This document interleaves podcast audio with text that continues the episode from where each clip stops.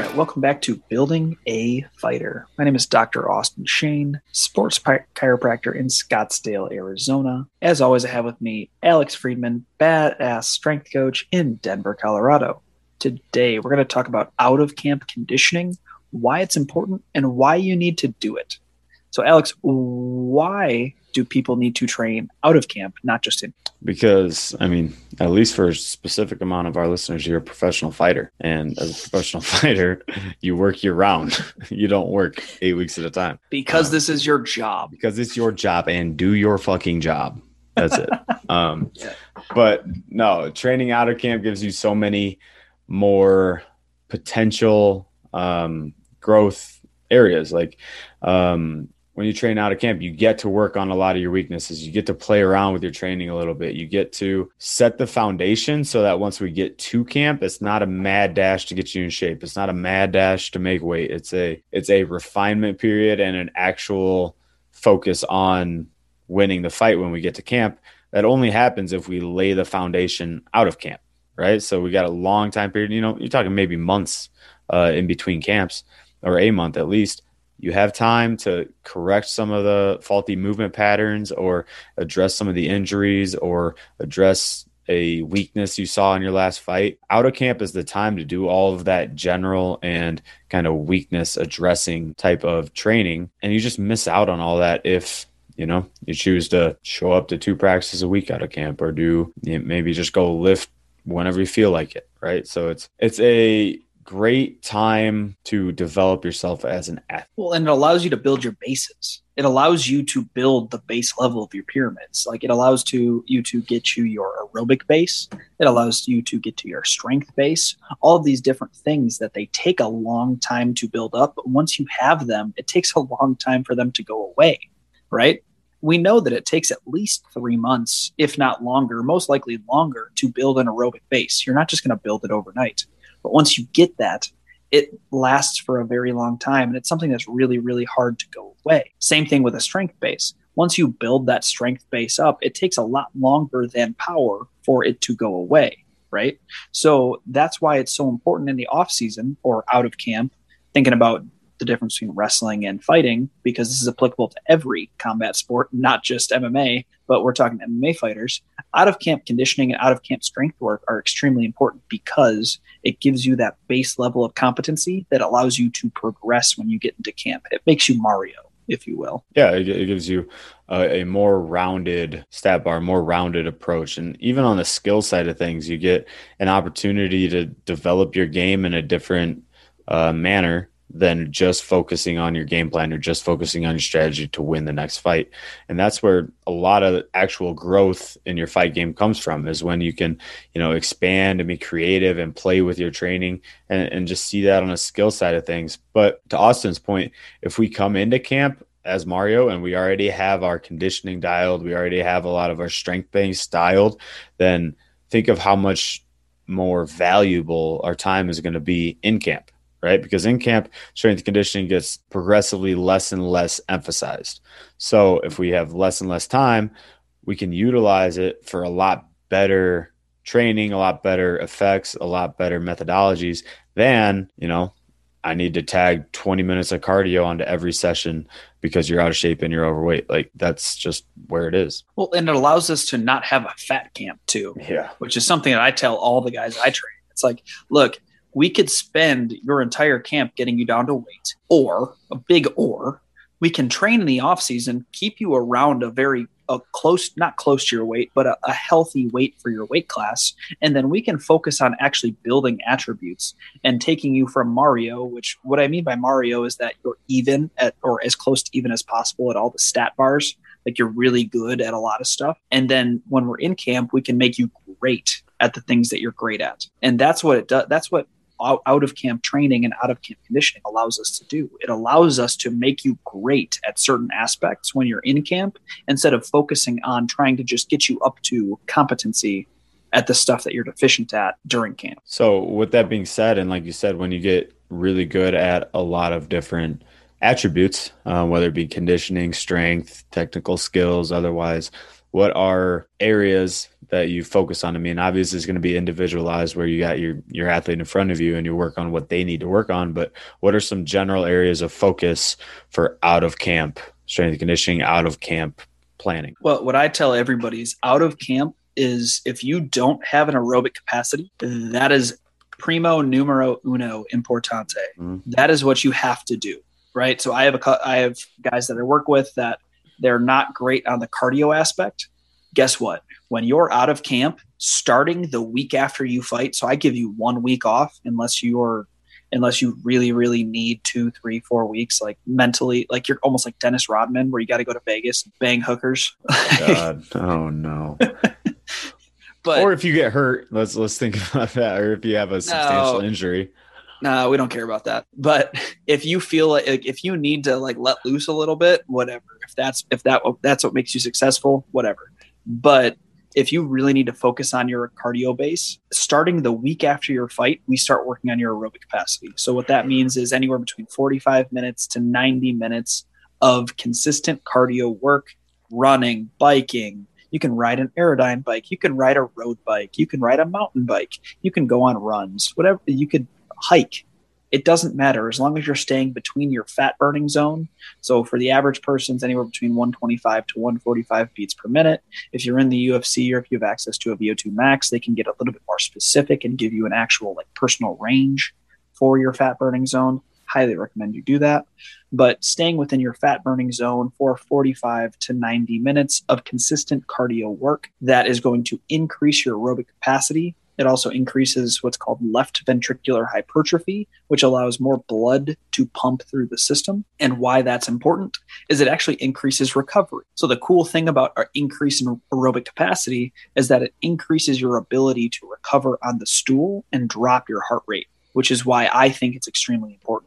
Because not only does it give you the cardio to then push into the later rounds, but it also, in that minute in between rounds, it allows you to then drop your heart rate, focus on what you need to focus on, and it allows you to actually get back into it in the second round at the same heart rate that you started the first, instead of starting at a heightened state and then using more energy than you need to use. Yeah, absolutely. And, and what Austin was just describing there is, would be kind of a cardiac output method, right? So you're working on how much blood your um, heart can physiologically handle through the hypertrophy of the left ventricle, but also, um, as a total output of that forty-five to ninety minutes, uh, work. And, um, just to kind of plug this, if you visit our website, building fighter dot com, um, there's a free conditioning, uh, guidelines up there for M M A. So Austin just explained the first low row, the first block, cardiac output method.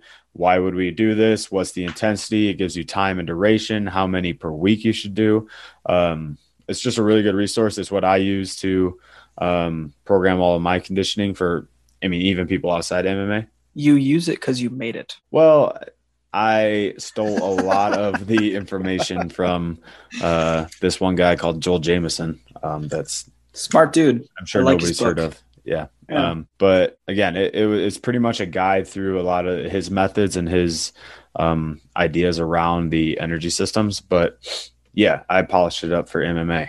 Um, but again, it gives you all this information and it's just a guideline to here's how I should train. Um, when we're talking about aerob- the aerobic system and developing the capacity, so how long you can go before you have to stop or before you have to quit and what pace you can.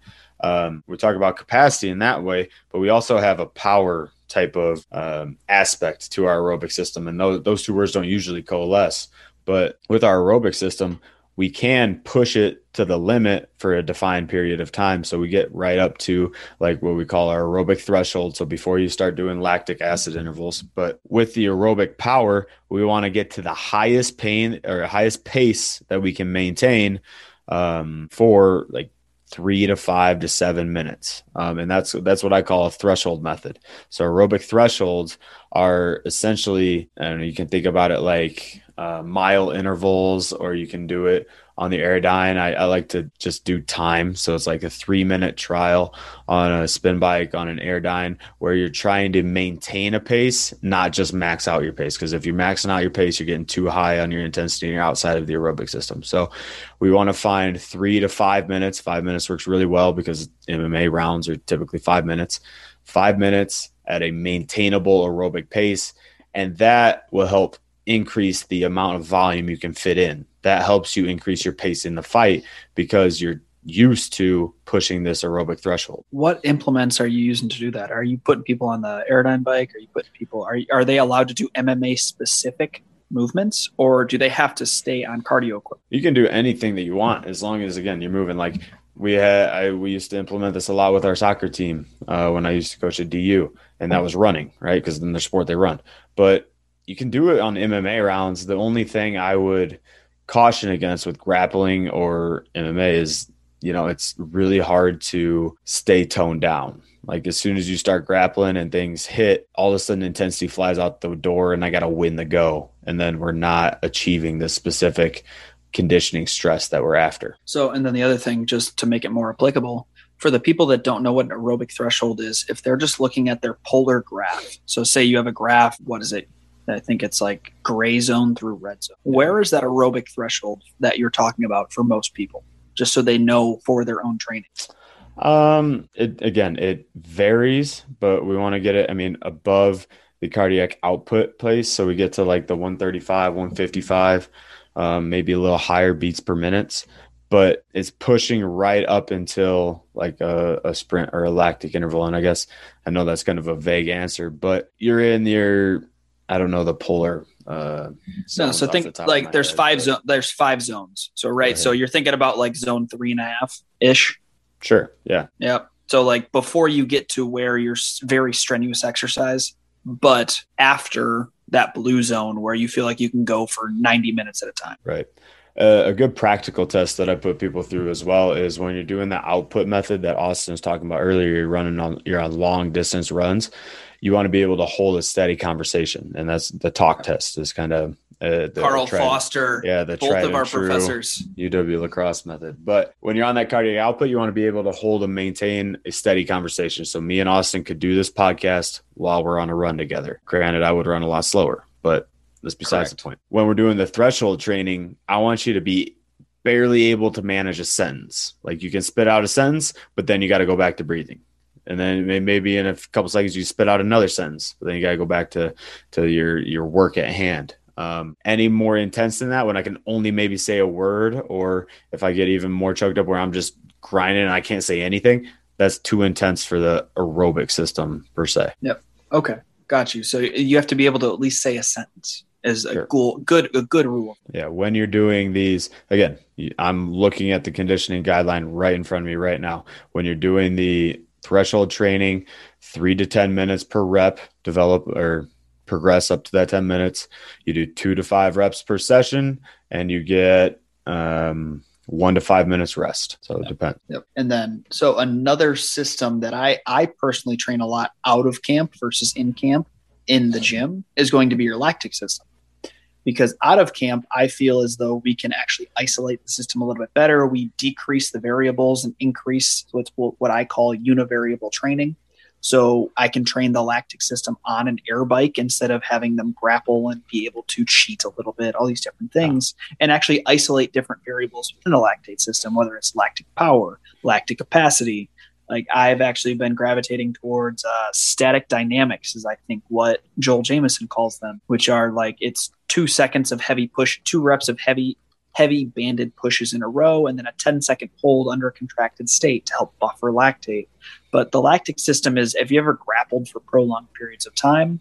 Those, then when your arms feel heavy as fuck, they feel like you have a hundred pound sandbags on each arm and you can't actually elevate them. That's lactic pooling for the most part. That, that's that that lactic, what Alex talked about earlier, that aerobic capacity or that aerobic threshold. That's when we cross over into lactic pooling. We're not able to buffer the lactate as well as we could, right? So we can't buffer to the point where it's actually building up into our arms or legs or whatever it may be, and it feels heavy. That's a good thing to train out of camp or off season because A, it sucks. It's mm-hmm. it's called O P E X, which is a, a it's a training system that I actually gravitate towards because I think they have some fantastic ideas for energy systems.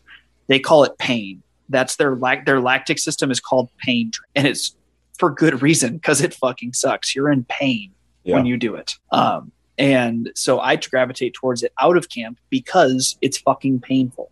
When I'm in camp, there is such a high workload, there's such a high intensity that why am I putting you through pain in the gym as well when we can capitalize different areas? So that's something that I kind of want to bring up is, and I want to hear your thoughts on it, because like lactic training to me in, in camp is overstated. Do I do it? Sometimes, but mm. do I really want to do it unless the athlete necessarily needs it? I would say personally, no, they get enough that's sport specific. What are your thoughts? No, I think I think your approach is is valid, because the way I look at it from a logical standpoint is when we're out of camp and we're not training specifically for a competition or for a, a fight that's upcoming. If you know me, you know I'm always on the run, up early and home late. So having a three-hour morning routine isn't really in the cards for me. What is in the cards is A G one. It's a fast way to get vitamins and minerals I need to perform. I first gave A G one a try because it was, I wanted a single solution that helps support my entire body by filling in nutrient gaps and simplifying my morning routine. Since drinking A G one daily, I've always felt strong and energized and ready to attack the day. Not only does A G one deliver my daily dose of vitamins, minerals, pre- and probiotics, and more, it's a powerful, healthy habit that's also powerfully simple. It's one scoop mixed in water once a day and every day. I know that A G one is giving my body high-quality nutrition. Every batch of A G one goes through a rigorous testing process, so you know that it's safe. And A G one ingredients are sourced for absorption, potency, and nutrition density. A G one is a supplement that I trust to provide the support my body needs daily, and that's why I'm excited to welcome them as a new partner. Here is your chance to start every day this season with a gift to yourself. Try A G one and get a free one-year supply of vitamin D three K two and five free A G one travel packs with your first purchase exclusively at drinkag1.com slash proven grit. That's drinkag1.com slash proven grit. Check it out. If you know me, you know I'm always on the run, up early and home late, so having a three-hour morning routine isn't really in the cards for me. What is in the cards is A G one. It's a fast way to get vitamins and minerals I need to perform. I first gave A G one a try because it was, I wanted a single solution that helps support my entire body by filling in nutrient gaps and simplifying my morning routine. Since drinking A G one daily, I've always felt strong and energized and ready to attack the day. Not only does A G one deliver my daily dose of vitamins, minerals, pre- and probiotics, and more, it's a powerful, healthy habit that's also powerfully simple. It's one scoop mixed in water once a day and every day. I know that A G one is giving my body high-quality nutrition. Every batch of A G one goes through a rigorous testing process, so you know that it's safe. And A G one ingredients are sourced for absorption, potency, and nutrition density. A G one is a supplement that I trust to provide the support my body needs daily, and that's why I'm excited to welcome them as a new partner. Here is your chance to start every day this season with a gift to yourself. Try A G one and get a free one-year supply of vitamin D three K two and five free A G one travel packs with your first purchase exclusively at drinkag1.com slash proven grit. That's drinkag1.com slash proven grit. Check it out. The main emphasis is training. The main emphasis is not performance, right? So we don't need to save anything with our training. We can do the more damaging, the more, you know, neurologically heavy, um, impactful stuff. Okay. So that's where we can do like our, let's go, Austin. Um, well, Siege M M A. Where all this is being. What is that? I don't know. Hold on. There we go. Sorry. That's the course that I, that's the course that we're putting together. That's the low back program. Plug. Now Austin low- has to go back and edit this podcast, which I love. No, I'm not even going to edit it. I'm going to, oh I'm going to take God, the, I'm going to take plug. the L on this one. Ugh. So that's the low back program that I've put together for anybody that's has flared up low backs or anything. If you're a jiu-jitsu athlete and you have low back pain, low back problems, low back instability, the low back program on building a fighter dot com is a fantastic resource that allows you to train your low back in a safe and stable way to get you back on the mat and moving and grooving the way that you should. So there's my plug. Boom. It's planned. Cool. Yeah, that was planned on purpose. But yep. What we were actually talking about, okay, doing the most damage through your training out of camp. I think that's one hundred percent a bona fide approach because you're focusing on training. You can do the lactic system where you're going to be sore and you feel heavy and like shit for a couple of days. You can do the eccentric training, which is the heavily, you know, most heavily loaded, you know, muscle tissue type of stress. Um, those are appropriate methodologies when we're not focusing on performance. So it's not important that you win in the next three days after we do those heavy grinding workouts. Um, when we get in camp, some of that is necessary. I would say some, because you still need to be adapted for that system because you're going to see it in your competition, but you don't need to grind the system to a halt, or you don't need to do more damage than you can recover from in camp, because if we're doing more damage, we're going to put you at a, a, a less optimal state, and then you can't perform. The goal is to perform when you're in camp. So we're going to put you out in the cage at eighty percent if we've done these type of workouts for the two weeks leading up. And psychologically, you should feel good in camp. Yeah. I feel like that's something that's not thought about enough. You should feel like a fucking killer by the end of your camp. You shouldn't feel run down. If you feel run down, something as far as workload wise has been fucked up in your in camp training, right? Yeah. You should feel like you're going into the best fight of your life every time you step into the cage. Well, you just feel run down like the whole wrestling season when you're in college. You know, that's because that's yeah. repeatedly making weight, workloads too high, everything like that. You just are constantly in a run down state. And like, it's almost like it's a relief to get your fight done rather than exciting and actual perform. So I think that that is a huge point on the psychological side. Um, one thing I want to get into a little bit, and maybe we need to do a, a whole separate podcast on this type of topic, but we've been alluding to it twice, that M M A practice and grappling practice and, and all that stuff is really hard to control your energy system, right? So you t- we're talking about doing threshold training, or you're talking about working your lactic system.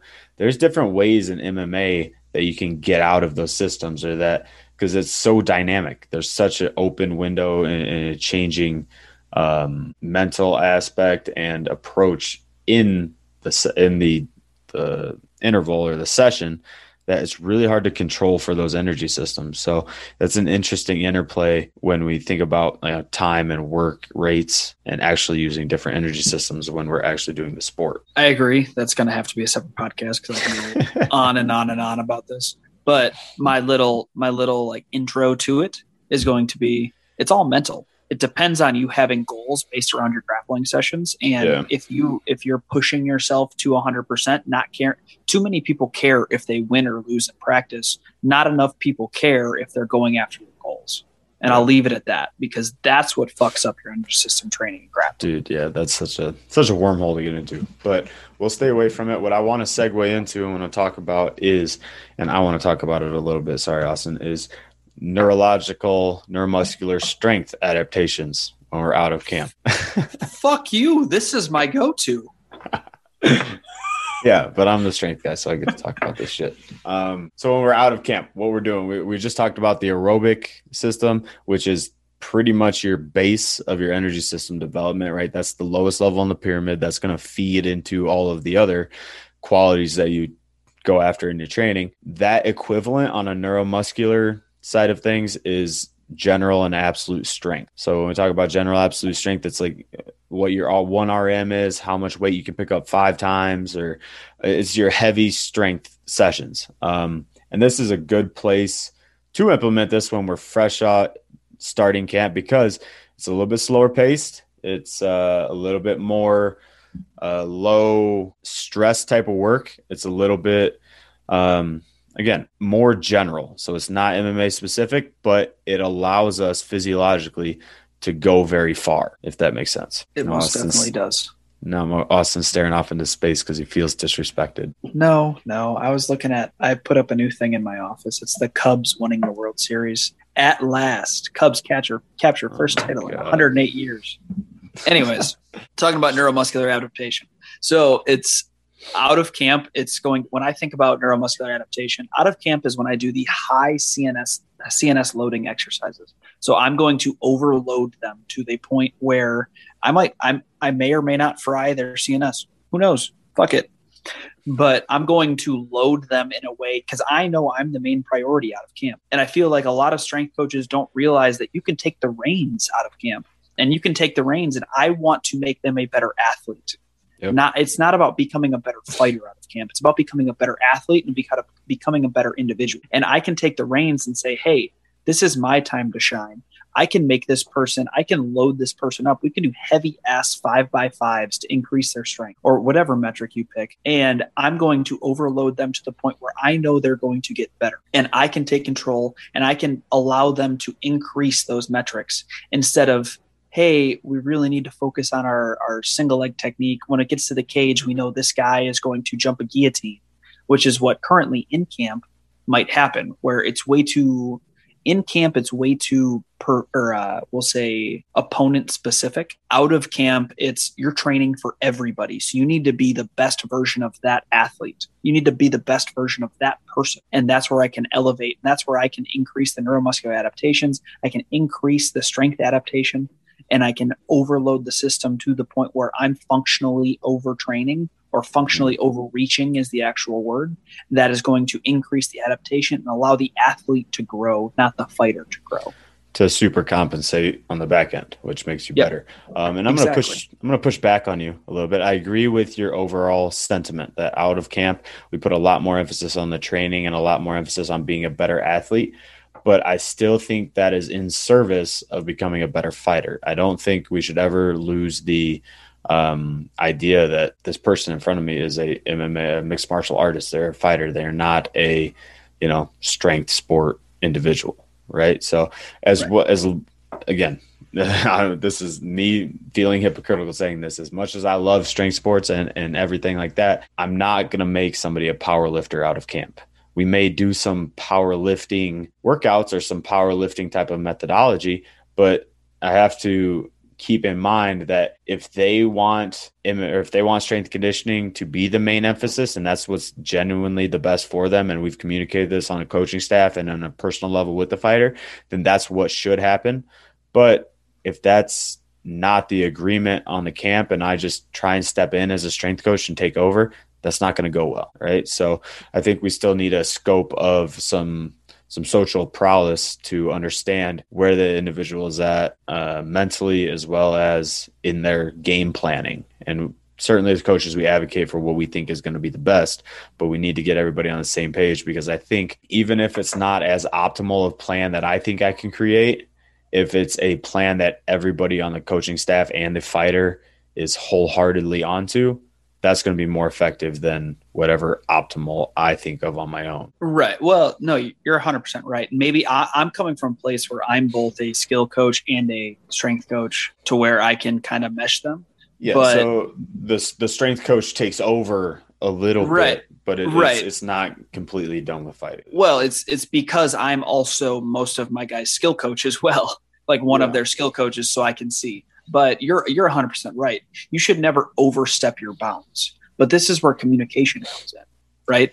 That's where, as the strength coach, you should be able to have a conversation, or feel at least feel comfortable having a conversation with their skill coaches, saying, I'm seeing a strength deficit. Say somebody doesn't have proper horizontal force loading, right? They're not able to create horizontal forces the way that you would project them to. So their three rep max trap bar deadlift score, if you're using the Building a Fighter screen, is not able to get to where you optimally are loading the tissue, right? So you talk to the skill coach and say, hey, they're not able to hit a three rep max of two point five times their body weight. So ipso facto, I think we need to focus more on strength during this out of camp session. And then it just so happens that the skill coach, who is a wrestling coach, notices that they're not actually able to hold people isometrically on the cage as well as they should be able to.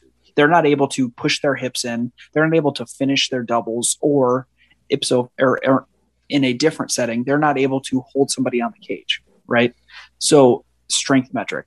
So those two things correlate. Boom. We have a means to a end. Isolating a strength metric allows us to then increase our strength, which increases to our transfer into sport that allows us to then hold people on the cage, finish cage takedowns, be able to control the fight a little bit more, and become stronger as an individual.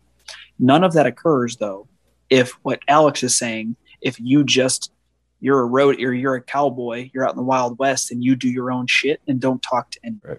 You need to be able to have a assessment of not just a strength metric, not just a healthcare metric for my end, but also a skill metric, and talk to the skill coach who can genuinely and honestly dissect their performance and say, hey, they're having trouble with this. How does this correlate to your world? And you can then talk back to them and say, hey, we need to focus on these different attributes in the S and C side of things. Absolutely. And that's where it, it comes into in handy to speak different languages, like, and not, not just in a, a, a traditional sense of different languages, but speak M M A skill, technique language, speak strength and conditioning language, speak, you know, anatomical, physical therapy language, it, it, talk neuromuscular, um, C N S language. It, you just need to have those skill sets. And again, not to the point that you're, you're studied on all of them and, you know, have a, a doctorate or whatever in everything, but you need to be able to have those conversations. Just like Austin outlined, he, he did a great job flowing from holding somebody on a cage to isometric strength to focusing on, on a face. Like, again, you need to be able to distinguish those and speak the skill coach language, um, is what I've learned a lot in my time. But segueing away from that and going to a couple of kind of quick hitter questions, Austin, um, and we can open up and talk about more. What do you want to say? No, continue. If you got questions, I want to answer. I know you Let's do, go. You Let's answer, go. Right? Bring um, them at me. So optimally, out of camp, in camp, how many days a week do you see fighters for strength and conditioning? Uh, depending on the fighter, out of camp, I see three to four. In camp, I see two to three. Beautiful. I like that a lot. Um, you mentioned isometric strength. Um, Correct. How aware are you? How much do you like triphasic training? Um, not necessarily in the packaged Cal Dietz sense, but in yeah. using different muscle, muscular contractions in your phases. Well, I mean, Cal Dietz runs a cult, so that's cool. But uh, no, I actually, I love triphasic training. I use a whole bunch of I S Os and I use a whole bunch of eccentrics in my training. Um, a lot of the times though, my triphasic training is actually out of camp, funny enough, not as much in camp. In camp, I do a bunch of contrast. And in camp, I do a bunch of um, like power adaptation training. Yeah. Out of camp is when I focus on I S Os and eccentrics, because something I wanted, why I raised my finger to you, something that I wanted to focus on and something I want to talk about is biomechanical advantages and training biomechanics behind things. Eccentrics and isometrics are one of the best ways to train the brain to understand a range of motion or to understand a new range of motion and allow for that time under tension, the brain to recognize that the movement is safe and effective. And that's why I use a lot of I S Os and a lot of eccentrics out of camp, is because I have the time to increase biomechanical advantage and fix, quote unquote, I know I'm going to get slandered by this, but faulty movement patterns, but fit, fix movement patterns that I don't see as advantageous for my athletes, um, because out of camp, I have the time to spend on fixing those different movement patterns that I don't think are helping certain athletes that I work with. Well, and eccentric, especially slash isometric blocks or phases in the weight room are, they fit in that category of a ton of stress, of a lot more damage than our other like contrasting and, and lower volume training. So that again fits in the bucket of out of camp work. Um, I love eccentric exercise and phases because of what Austin was saying with the motor learning and the, the patterning, but also it's a great way if you're trying to add mass to add mass. Um, it's a great way to load up muscular tissues, and you actually get a lot more strength gains quicker with uh, eccentric loading. You have to be careful with super maximal eccentric loading, but again, that's kind of the ex- extreme end of the spectrum. But you get a lot of mass, you get a lot of strength gains, um, you get a lot of tissue tolerance as well. So again, you're building up the, the tissue to be able to handle a lot of the loading that is going to happen instantaneously and rapidly in the cage. So big fan of that outside of camp. Neuromuscular, uh, neuromuscularly, is that a word? I don't know. Training wise. Um, what else you got, Austin? What else is good neuromuscular adaptations in out of camp? I don't know. You're fucking asking me questions. Um, then you want to be asked questions earlier? Yeah. Ask me more questions. Uh, neuromuscular adaptations. So typically I go in triphasic, right? Um, out of camp, I focus, like I said, quick hitters. I focus on aerobic capacity a lot out of camp. I focus on any sort of triphasic training, mostly in the eccentric and isometric loading positions. Um, in camp, I do some isometrics, just different grappling based isometrics. So like a mid-thigh pull, uh, split stance mid-thigh pull, Jefferson deadlift mid-thigh, mid-thigh pull, or a Jefferson deadlift hold is something that I do a bunch of. Um, actually, I do Reeves deadlifts a lot. Fun fact. I think that's extremely important. Think about like a grappling situation where you have to have heavy lats. That allows me to then hold that position, hold that arms wide position. That is like cage grappling and allows me to get to different points. Um, what else? What else? Neuromuscular. And honestly, I focus on motor patterns. If somebody has an issue with a lunge pattern, which is basically just a wrestling shot, fun fact, lunges, everybody that hates lunges, that's just a wrestling shot. So fuck you. Um, that's where I really get to isolate that. Hey, maybe they're overextending in their lumbar spine. That's where I focus on your functional capacity. Something we haven't even talked about yet is functional capacity. And I don't want to go into it, um, because that's going to make this at least forty-five minutes longer. So let me sum up functional capacity in one sentence here. You have to train a lot in order to train well. Yep. So I'll, I'll, I'll even dumb it down even further, Alex. I got you, fam. So say that you absolutely can lift. Your max deadlift is four hundred pounds, but you look like a dog taking a shit at four hundred pounds. Say that you can really, really well with proper form and a neutral spine lift three hundred pounds. Your functional capacity is three hundred pounds. Your absolute capacity is four hundred pounds. You have a one hundred pound difference between your functional capacity and your absolute capacity. That's a lot of fucking work. You should be able to do proper form at three hundred eighty pounds. And then, hey, you might be able to overreach to four hundred pounds to get to that absolute max. That's that what we're looking lot, at. That was a lot longer than my description. That's cool, but people get it more. So that's what matters. um, but functional capacity is an out of camp training system. I'm not going to increase your functional capacity in camp. That's really fucking hard to do, yeah. Right? It takes a long time to fix biomechanics and biomechanical advantage. Same with it. Think about like strength base, functional capacity, and aerobic capacity. Those are your big three out of camp.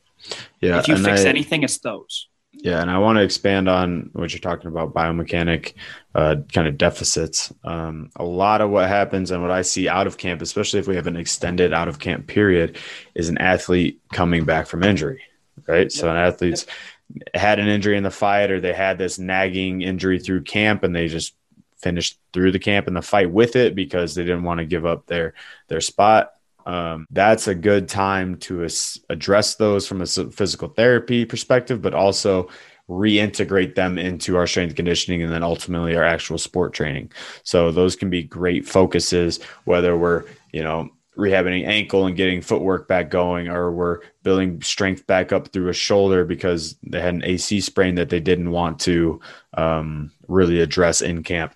Those are great times, you know, your week after fight or two weeks after fight to start up those processes. So we're not dragging our feet and we don't have to just, you know, repeat this, uh, be like a broken record and have those same problems in the next camp. Right. So take your time out of camp to address those deficiencies, whether just a movement thing or whether they're a movement thing piled on top of an injury. Um, I think that's that's a huge bucket to fill, box to check, however you want to say it. Well, right. I mean, without going too far into it, it's, hey, is faulty movement actually faulty? Is it faulty because it's painful, or is it faulty because you said it's faulty? Sure. Sure. That, that's a whole nother podcast in itself too. Like where, where are your standards for movement? Are your standards effective? Are your standards, you know, textbook biomechanics or, or whatever, what have you? So right. I think that's a different Mo- topic movement for a different only, day. Yeah. Movement only becomes becomes faulty when it's painful. It's there's I move different than you, you move different than me. There's obviously more advantageous positions, but typically I'm not going to fix a whole bunch of shit unless it's really glaring until I see it's A, decreasing their performance, like there's not enough centration in the movement, or B, it's extremely painful and there's adaptations, headaches, pain in the joint, whatever it may be, due to the movement that's occurring. Yeah. Yeah, I feel that, you know, I think time and place as well, you know, like th- there is a time to, you know, bite your lip through shoulder pain or through a certain amount of pain to get to fight day, you know? Right. No, one hundred percent. I, I won't, I don't fix shit in camp. in, in camp, those faulty movements. Hey, fucking pre- kill them, kill them, bro. We, like, we protect them and uh, try and maximize what we have. You can't yep, really yep. increase your threshold. So that's, in- that's kind of, I think, a good summary point for the whole out of camp phase and, and, and contrasting it to in camp. When we're out of camp, we're raising the bar. We're pushing the ceiling higher. We're giving you a lot more potential through your athleticism and everything to, I think you're saying we're widening the base of your pyramid. Is that what you're trying nope. to say? That's Mario, bro. That's an M. Jesus. Um, but we're pushing the ceiling up. We're trying to raise your potential, raise your capacity. When we get to in camp, the focus is no longer raising the ceiling. It's no longer pushing the ceiling higher. It's filling you all the way up to the ceiling. It's yeah. trying to maximize what we already have. It's not giving you more. Yeah. Yeah. It's honestly what I would say is we're raising the, we're increasing the floors out of camp. We're getting to the ceiling in camp. Okay. Sure. That's a good analogy. If we were, if we're in an elevator. Yep. I like elevators. That's that's a weird thing to like, Austin. I don't fuck with stairs, bro. Why am I walking upstairs? Shocker. You uh, lazy, lazy man. I live my life by the creed, smarter, not harder. But anyways, we're going to end on that. If you guys have any questions at all, hit us up. building a fighter dot com. We also have building a fighter at gmail dot com if you want to shoot us an email. Also, Warrior Sports Wellness or strong dot a f on Instagram, as well as Building a Fighter on Instagram, which we both have access to. Please like, share, subscribe, do all the cool things that allow us to become friends with your friends, because we like your friends. They're cool people. People that listen to our podcasts are cool people, so you associate with cool people. We would like to talk to them. So share us, like us, subscribe to us, so that we can talk to more cool people. This is Building a Fighter. My name is Doctor Austin Shane. Alex Friedman. And we are out.